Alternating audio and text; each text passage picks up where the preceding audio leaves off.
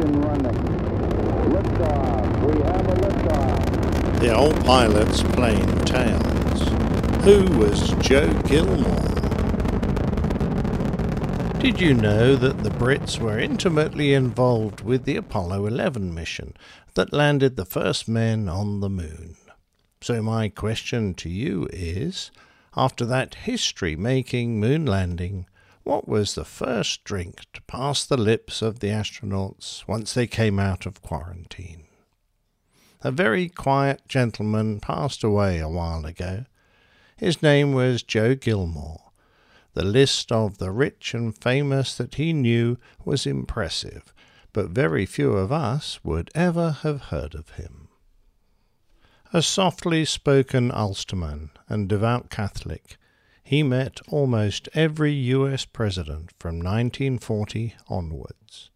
He was on first name terms with President Charles de Gaulle and royalty, particularly Princess Margaret, the Queen's late sister. Frank Sinatra called him by his first name and Errol Flynn, Ernest Hemingway, Laurel and Hardy regularly visited him. During the Second World War, Winston Churchill asked him to look after a special bottle of whisky, and Joe was prevented from joining up as his skills were considered essential for keeping up morale on the home front. His special talents also oiled the wheels of industry and commerce, the newspapers, and he helped the United Kingdom to join the European community. So quiet and discreet was he, he was often flown around the world to ply his special form of magic. So, what did those astronauts drink once they were let out of quarantine? It had been specially shipped across an ocean for them, for which Neil Armstrong wrote a letter of thanks, and it consisted of one measure of grapefruit juice, one measure of Grand Marnier, two dashes of rose water, shaken well and drained into a wine glass, which was then filled with champagne. It was, of course, the Moonwalker and Joe Gilmore was the mixologist and head barman of the Savoy Hotel in London who created it and nearly 200 other wonderful cocktails that he served to the rich and famous.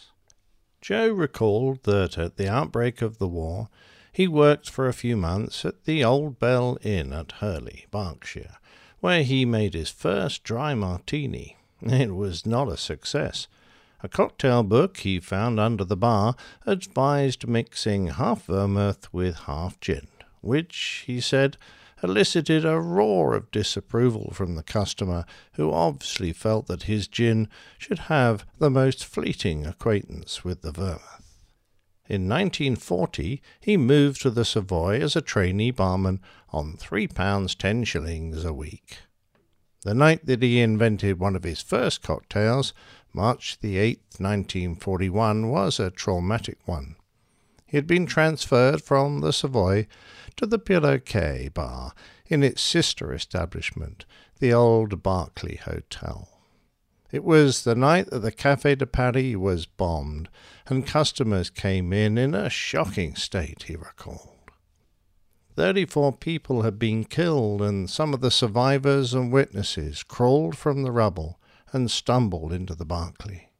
They said, Joe, give us something with a sting in it, will you? he recalled. So, there and then, I invented the Berkeley Stinger. That was one night I shall never forget. In 1954, Joe invented the Savoy Corpse Reviver, one of a series of hangover cures which made their appearance during, of all things, Prohibition.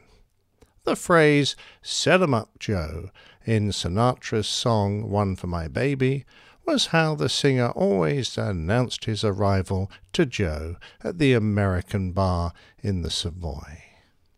He created a special drink for Sir Winston Churchill's 90th birthday called Four Score and Ten, and also in 1975 To mark the first American and Russian link up in space, the Apollo Soyuz project, Joe mixed the Link Up cocktail, which was sent to the US and the USSR for the astronauts to enjoy when they returned from their mission.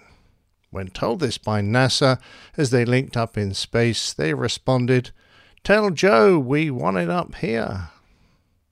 He mixed a cocktail to commemorate Britain's entry to the European Economic Community, using drinks from all the member states, which he called the Common Market. Sadly, it seems to have been a bit too much for us to handle, and were he still around now, I have no doubt that he would have invented another concoction, equally hard to swallow, called Brexit.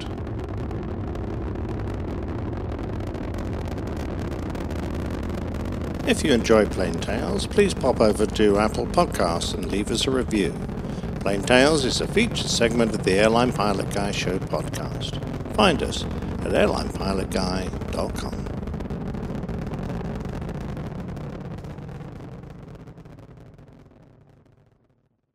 Tranquility Base here. The Eagle has landed.